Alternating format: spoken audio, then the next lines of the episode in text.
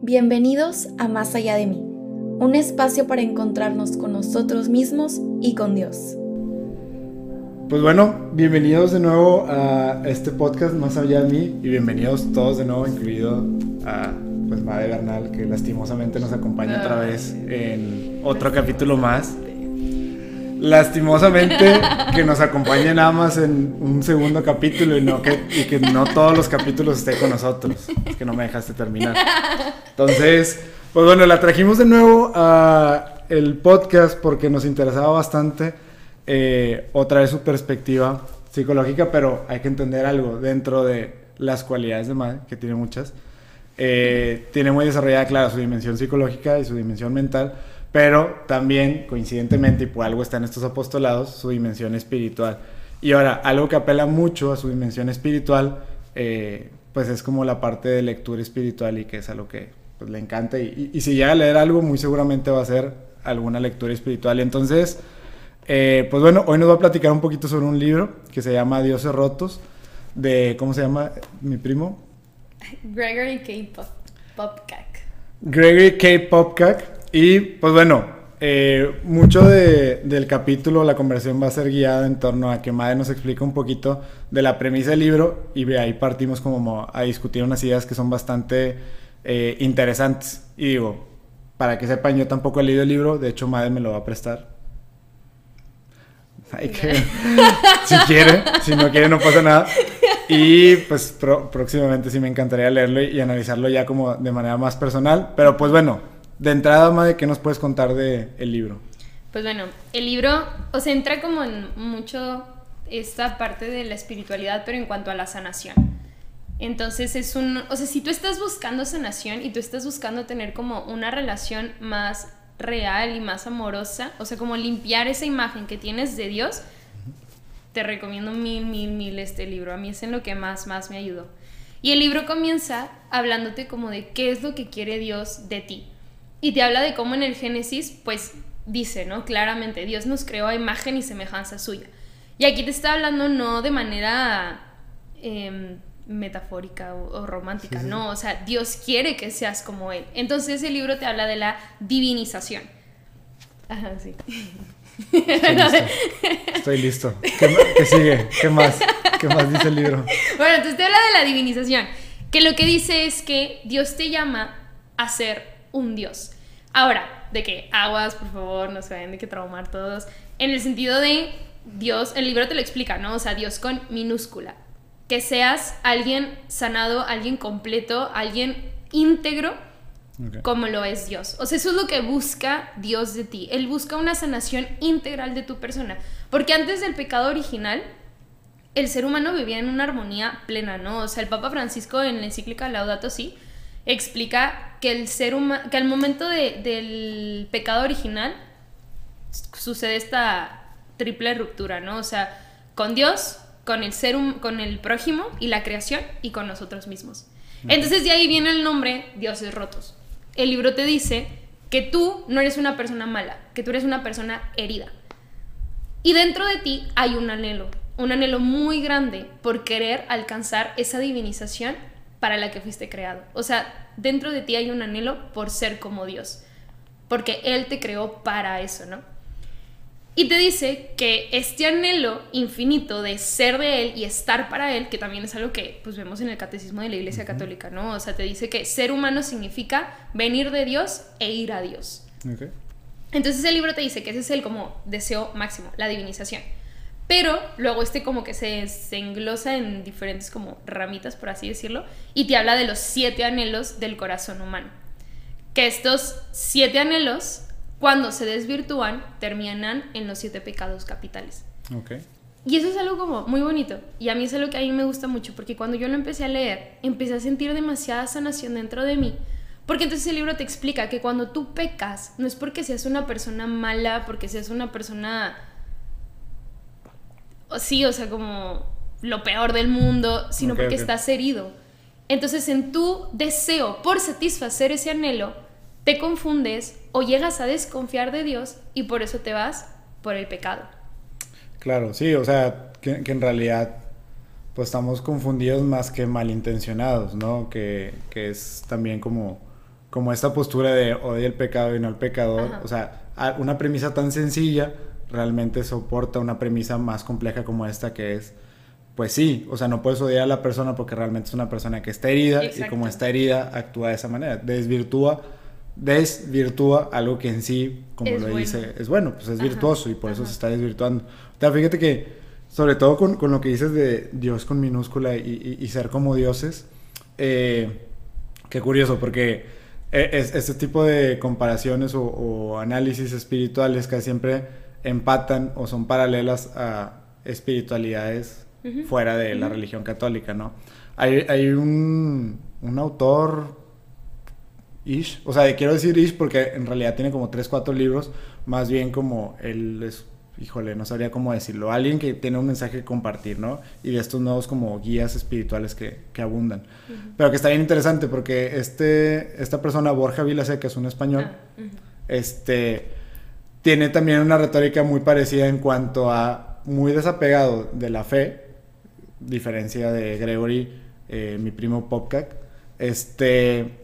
Él habla sobre cómo también nosotros tenemos que descubrir eso dentro de nosotros. O sea, y, y él también utiliza la frase de, de somos dioses, ¿no? Dioses con minúscula. Y dice, no un dios eh, apegado a una religión, sino dioses en el sentido de tenemos la capacidad de ser completos por nosotros mismos y de encontrar nuestra esencia desapegada del ego que nos haga ver cómo, cómo seríamos nosotros de manera perfecta, ¿no? Y que sí está dentro de nosotros esa posibilidad. Entonces está bien interesante porque si en otros capítulos o en muchas partes de, de la fe católica dentro de la iglesia hablamos sobre cómo el mundo pagano o, o, o lo mundano igual tiene este anhelo de Dios, sí. Bueno, aquí Gregory postula también que tenemos ese anhelo de descubrir a Dios dentro de nosotros, y eso también lo encuentran dentro del paganismo, eso también lo encuentran en general el ser humano.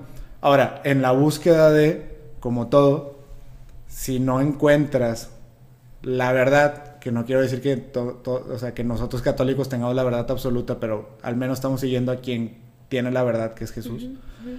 Este, y aquí, paréntesis del paréntesis, ¿no? Eh, creo que eso también tiene mucho valor dentro del catolicismo, que nosotros le atribuimos la verdad absoluta a alguien fuera de nosotros, y eso tiene mucho valor, porque entonces... Eh, no damos pie a creer que yo tengo el criterio y la verdad absoluta, ¿no? Que eso me pone por encima de los demás, que eso sí. hace que más fácilmente me desvirtúe. Y entonces es esto mismo, en la búsqueda o en nuestro anhelo de buscar nuestra divinidad, se la atribuimos a otras cosas, la desvirtuamos uh-huh. y nos alejamos más de esa divinidad, ¿no? Ajá, sí. Y, o sea, lo bonito de este libro es que entonces te explica que no tienes por qué espantarte de tus anhelos o de tus deseos. Incluso si tu deseo es el más macabro, no te espantes, sino acepta el deseo que tienes, o sea, como obsérvalo y pregúntale a Dios, ¿qué hay yeah. detrás de este anhelo? O sea, porque al momento en que tú reprimes un anhelo, claro. te estás reprimiendo de conocer algo sobre ti. ¿Qué es lo que verdaderamente estás buscando cuando deseas eso, no? Entonces, está muy padre el libro porque empieza a ir eh, anhelo por anhelo. Y eso es lo que me gusta, que no pone al pecado como protagonista, sino pone al anhelo. Entonces, yeah. primero te habla del anhelo, te habla qué es ese anhelo, qué es lo que busca ese anhelo, cómo desde el Génesis ya se ve que Adán y Eva vivían este anhelo, uh-huh. cómo Cristo vivía ya este anhelo, y, e incluso santos, ¿no? Cómo llegaron a vivir este anhelo. Y luego ya empieza a hablarte de cómo el pecado llega para desvirtuar este anhelo okay. y presentártelo como que por acá lo vas a conseguir más padre. Y es que eso es algo muy bonito del libro, que también te explica, o sea, el libro te dice, el, el autor, ¿no? O sea, te explica que, pues, bueno, no que te explique, sino que te, te confiesa que pues sí, o sea, el pecado es delicioso, o sea, y no lo vamos a, a negar, o sea, no, no, la, o sea, los católicos debemos de ser como más transparentes.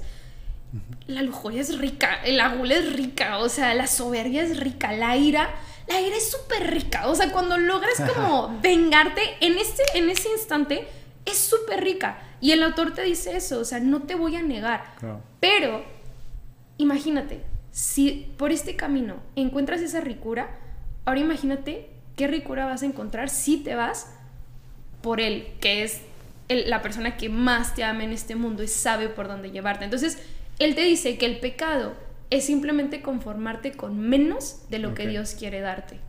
Sí, pero que, que en, en todo caso no, no se trata de satanizar, suena, suena raro porque de ahí viene sí, la expresión de satanizar algo, ¿no? O sea, de, pues sí, reconocerlo como del enemigo y entonces, y el pecado sí, pero, pero contraintuitivamente no es satanizarlo porque justo empezamos a reprimir, ¿no? Y reprimir no es hacer consciente, no es procesarlo, no es hallar la verdad o hallar una contraoferta, que también eso es súper importante. Ok, me dices que esto es malo, pecar es malo, que la gula, la lujuria son malas, ¿cuál es la contraoferta? Exacto. O sea, y si la contraoferta es algo que parece antinatural, que también es, es otra, otra cosa, o sea, eh, sí se ve muy falso, incluso, yo uh-huh. creo, así como muy fachada.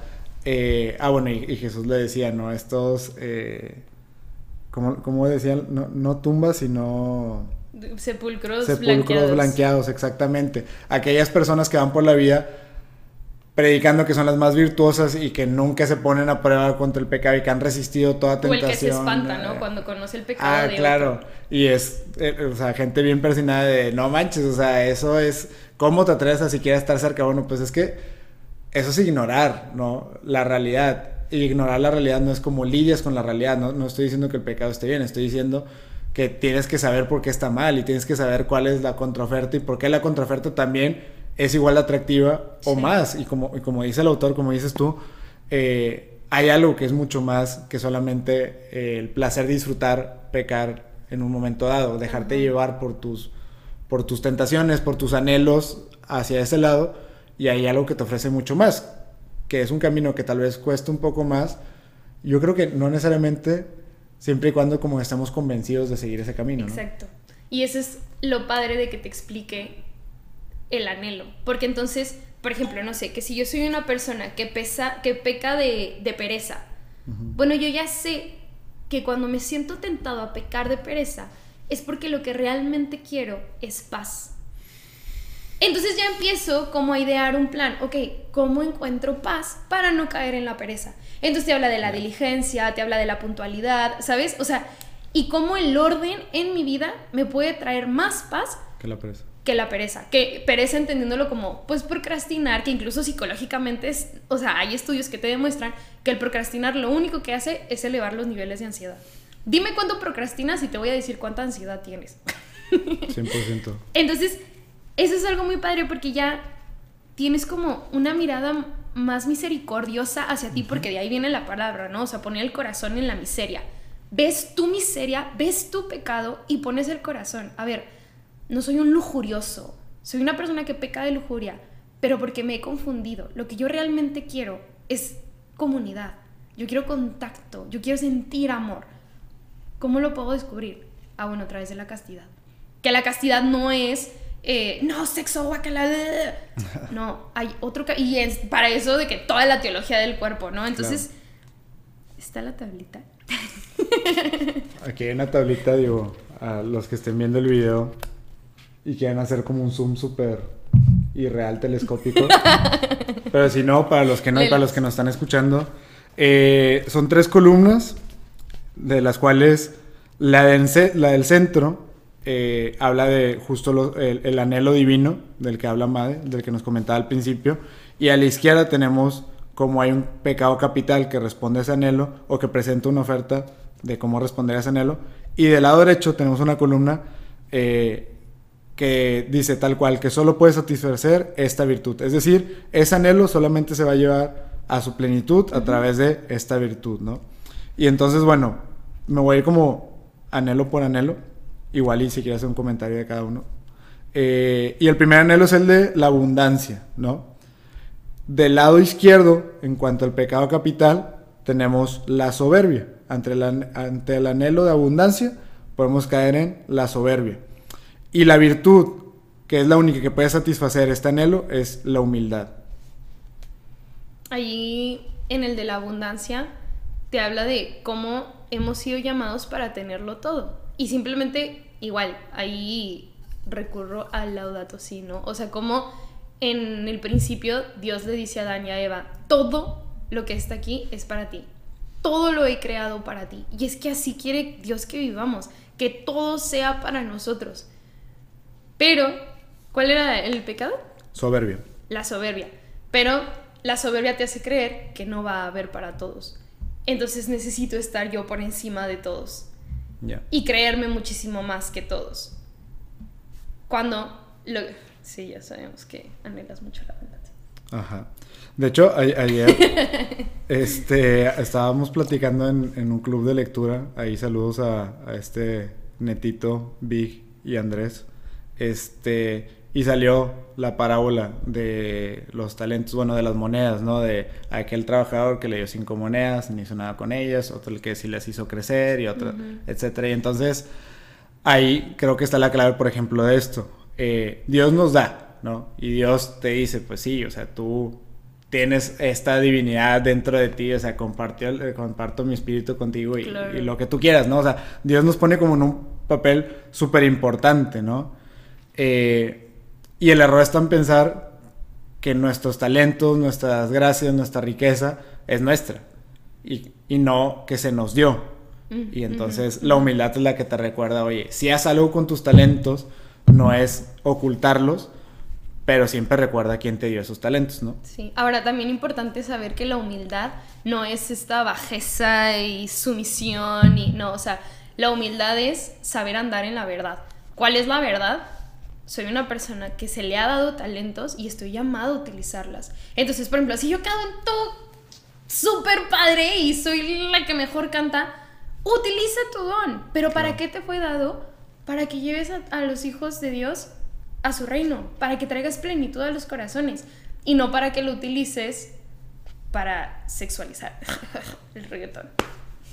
Como, ay, hay que haber calmado con el reggaetón, ¿no? Que no le hagan caso, madre, el reggaetón no tiene nada de malo y etcétera. No, simplemente a mí me gusta. Sí, exactamente.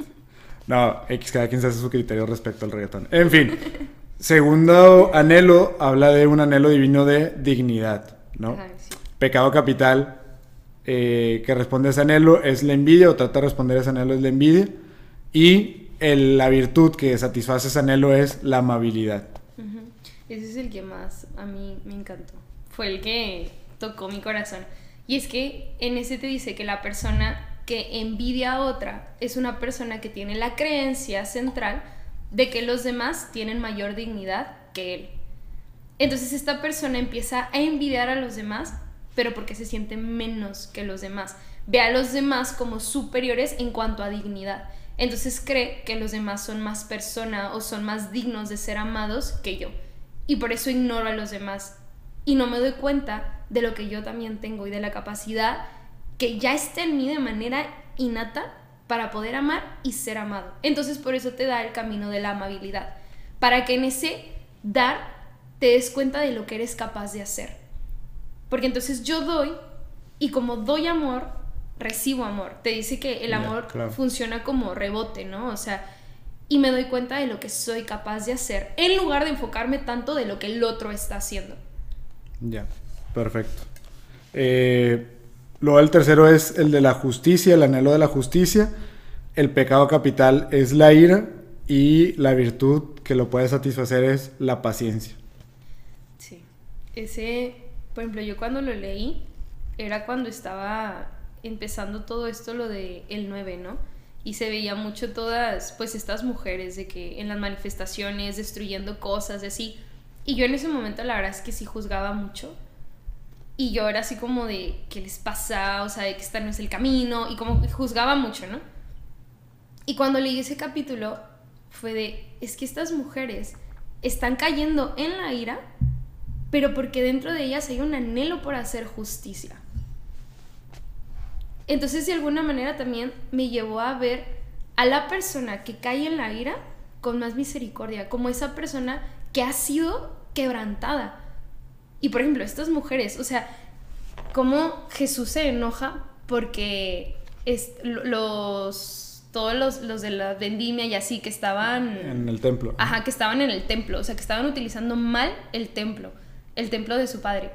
Bueno, pues con todas estas mujeres, ¿no? O sea, ¿cuántas mujeres, si nuestro cuerpo es el templo del Espíritu Santo, cuántas mujeres sus claro. templos fueron, fueron quebrantados, ¿no? O sea, entonces, pues están manifestando esa ira. Ahora, te ponen el anhelo de paciencia, no como un quédate callado y aguanta, no, sino como un, antes de actuar, piensa cuál es la mejor manera para resolverlo.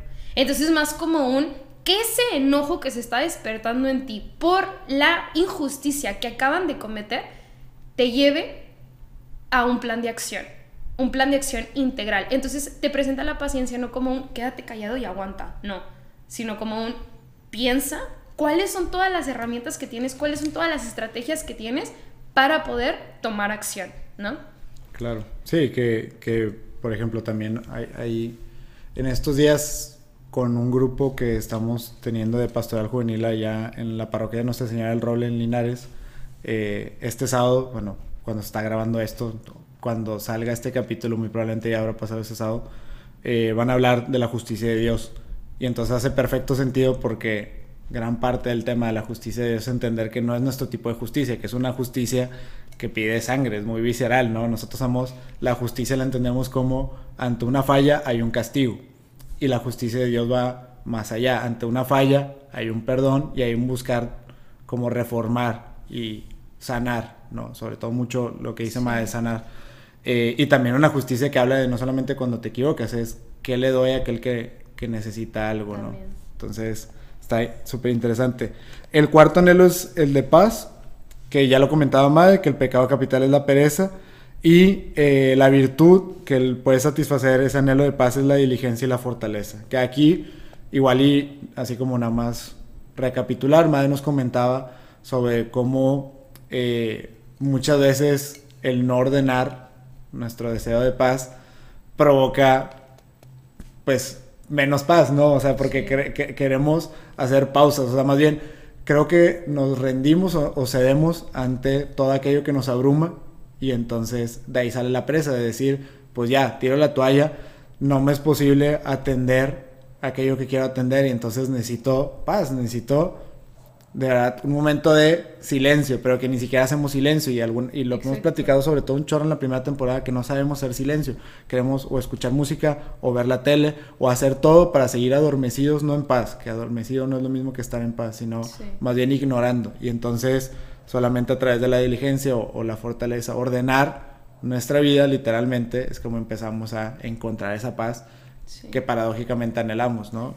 Sí, que la diligencia es simplemente la virtud de hacer lo que tengo que hacer en el momento en el que, que lo tengo, tengo que hacer. hacer. Entonces, por ejemplo, eso también aplica para el, ahorita toca descansar, voy a descansar, no me voy a poner a contestar WhatsApps del trabajo, no me voy a poner a, a hacer tarea, voy a descansar, y si mi descanso es ponerme a jugar videojuegos, me voy a dedicar a estar en mis videojuegos. O por ejemplo, el, el ya toca ir a dormirme, me voy a ir a dormir. Sí. Así como de que sí. el... el de que el, el trabajar cuando toca que trabajar, claro, para que así luego no te lleves el trabajo a tu casa cuando en ese momento deberías estar con tu familia, o en los fines de semana, claro, no sé, o estas dinámicas de culpa de como no hice ah, lo sí, que ajá. tenía que hacer cuando lo tenía que hacer, o por eso quiero compensar, ¿no? Perfecto, sí. eh, luego tenemos el anhelo de la confianza, eh, el pecado capital es la avaricia, y la virtud que lo satisface es la generosidad o la caridad. Ahí es confiar en que tienes un padre. Dios es padre y Él te lo va a dar todo. Entonces no tienes por qué tener miedo a compartir.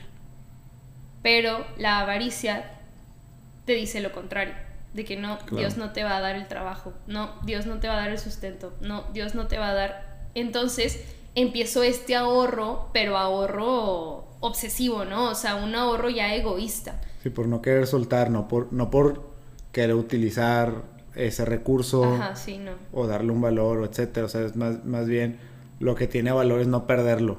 Exacto, ajá, sí, sí, sí, que luego, pues estas personas que incluso tienen dinero y dinero y dinero y ni, ni lo están invirtiendo, ni lo están, o sea, nada más como que por ese miedo a no dejar de tener, ¿no? Claro, muy bien, y luego tenemos el anhelo de bienestar, que el pecado capital es la gula, y eh, la virtud que lo puede satisfacer es la templanza. Ahí con el de bienestar es, pues, salud. Todo, todos estamos creados para vivir con salud. Y, y en, en el Génesis viene, ¿no? O sea, como después del pecado capital, una de las consecuencias que, que menciona Dios es, pues, la parte del cuerpo. O sea, y toda, cómo vienen todas estas enfermedades y así, ¿no? Entonces, te habla de que estamos llamados a la sanidad, o sea, al, al vivir sanos, tanto mente, cuerpo y espíritu, ¿no? Pero entonces en ese miedo o en esa confusión caemos en la gula, en el comer de más, en el... Incluso también está bien interesante porque te presenta como parte de la gula también cuando nos obsesionamos demasiado por el alimento. Okay. Pero en, en el sentido de solamente como de que es súper orgánico y que se ha traído de quién sabe dónde y por qué. Uh-huh. O sea, ya todo como este pensamiento muy, muy obsesivo, ¿no? En donde ya la comida, el, el comer no se vuelve un compartir, no se vuelve una comunión, sino que se vuelve una obsesión, tanto para comer en extremo como para lo contrario, ¿no? Claro. Entonces te pone, ¿cuál es el? Ah, el anhelo de la templanza, templanza. Ah. Que la templanza es el justo medio de las cosas, como lo que mi cuerpo necesita. Y en eso entra también los antojos. Me como el antojo que mi cuerpo me está pidiendo en la cantidad que mi cuerpo me lo está pidiendo. Claro. Sí, como... Eh, o sea, tampoco castigarnos mucho, pero sí hacerlo por, por nuestro bienestar. Alguna vez una amiga que es nutrióloga lo, lo explicaba muy sencillo, ¿no? O sea, hay que cambiar como este paradigma que tenemos sobre la comida. Eh, claro, porque como es, es, es el ejemplo como que más fácil de entender. Eh, y decía... entender la comida como aquello que me da energía, o sea, aquello Exacto. que le da energía a mi cuerpo, ¿no? Y entonces, bueno, esa energía, ¿cómo se ve? Pues la verdad es que a veces se va a ver como un brownie, y a veces se va a ver como un filete de pescado eh, a la plancha, ¿no? Sí. Y ya, y, y es como ir moderando, no es, no es caer en extremos, pero sí moderar, y más porque si lo que buscamos, o sea, yo entiendo el buscar el bienestar, por ejemplo, el, el cuerpo, el que el cuerpo esté bien, eh, pensamos que para que mi cuerpo esté bien, tengo que darle como esta... O sea, la tentación es esa, darle algo, un, un bienestar inmediato, ¿no? Uh-huh. Y no es cierto, porque luego al rato, ¿por qué tengo tan mala condición? ¿Por qué me siento tan mal? ¿Por qué todo cansado. el tiempo estoy cansado? Uh-huh. ¿Me duele la cabeza? Eh, y que no solamente es, es, es lo físico, también es lo mental, también, o sea, son tantas cosas que luego somos personas... de cualquier edad, porque no quiero decir así como solamente adultos, etcétera. Hay, hay chavos que no duermen bien y se la pasan dormidos todo el tiempo, y hay gente adulta muy grande que por llevar buenos hábitos pues tiene un estilo de vida bastante sí. saludable y, y, y no bajan las escaleras y, y andan llorando así como de que no necesitan ayuda para bajar las escaleras. Y entonces, bueno, ¿cómo llegamos a eso? Pues queriendo nuestro cuerpo, ¿no? Exacto.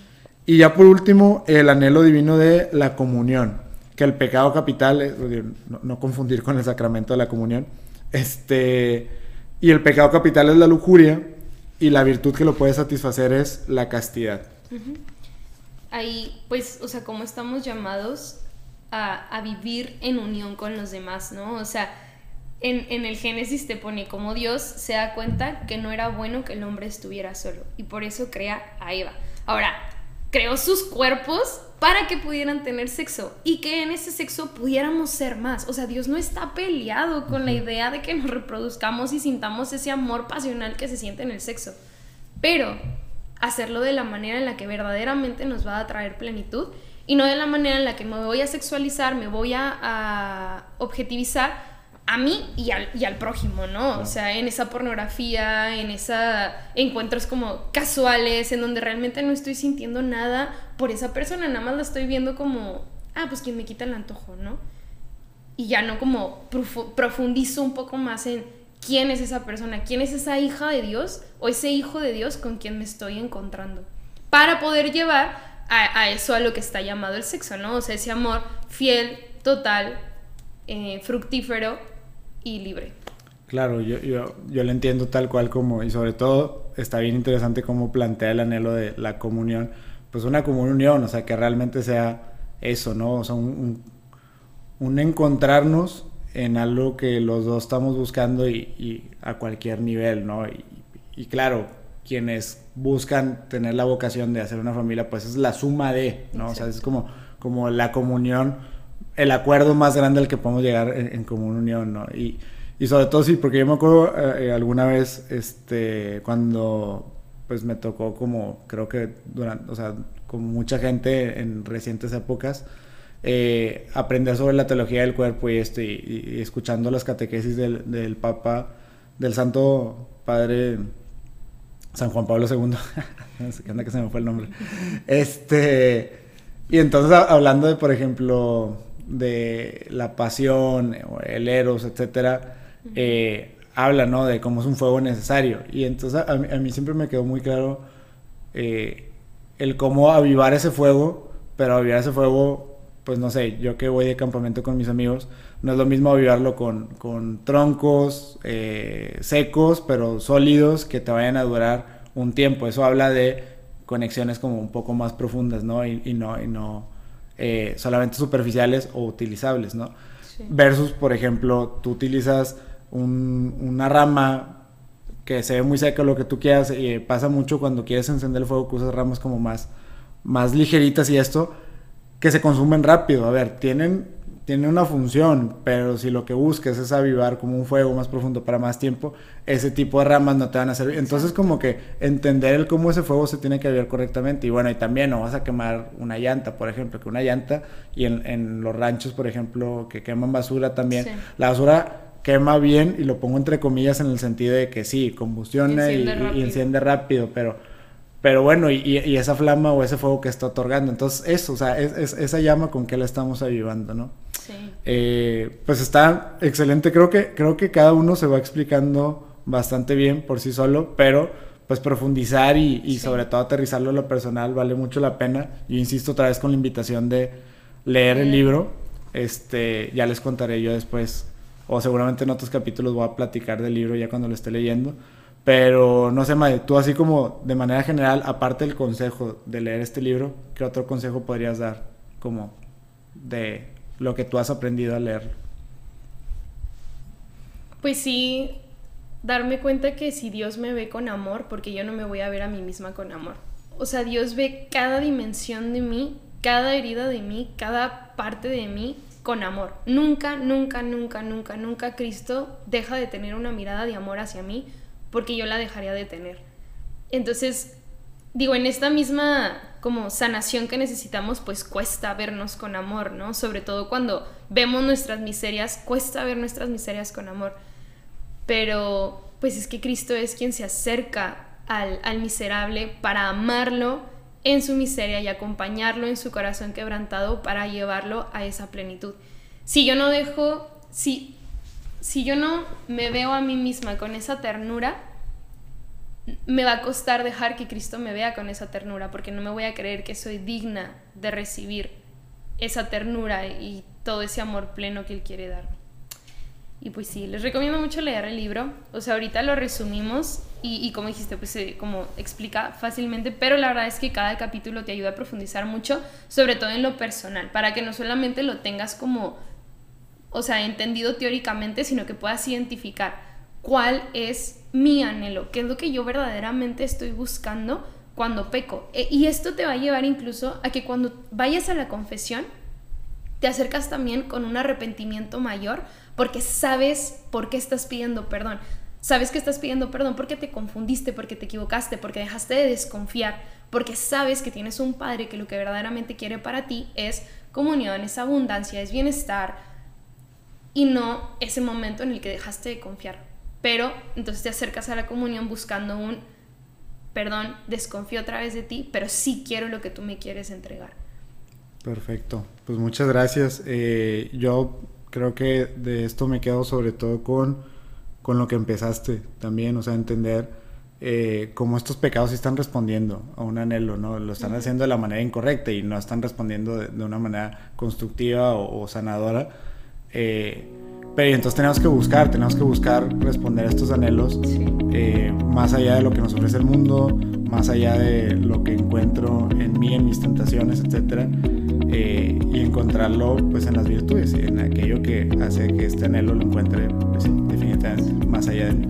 Si te gustó este episodio, no dudes en buscarnos en nuestras redes sociales. Estamos en Instagram y en Twitter como arroba más allá podcast.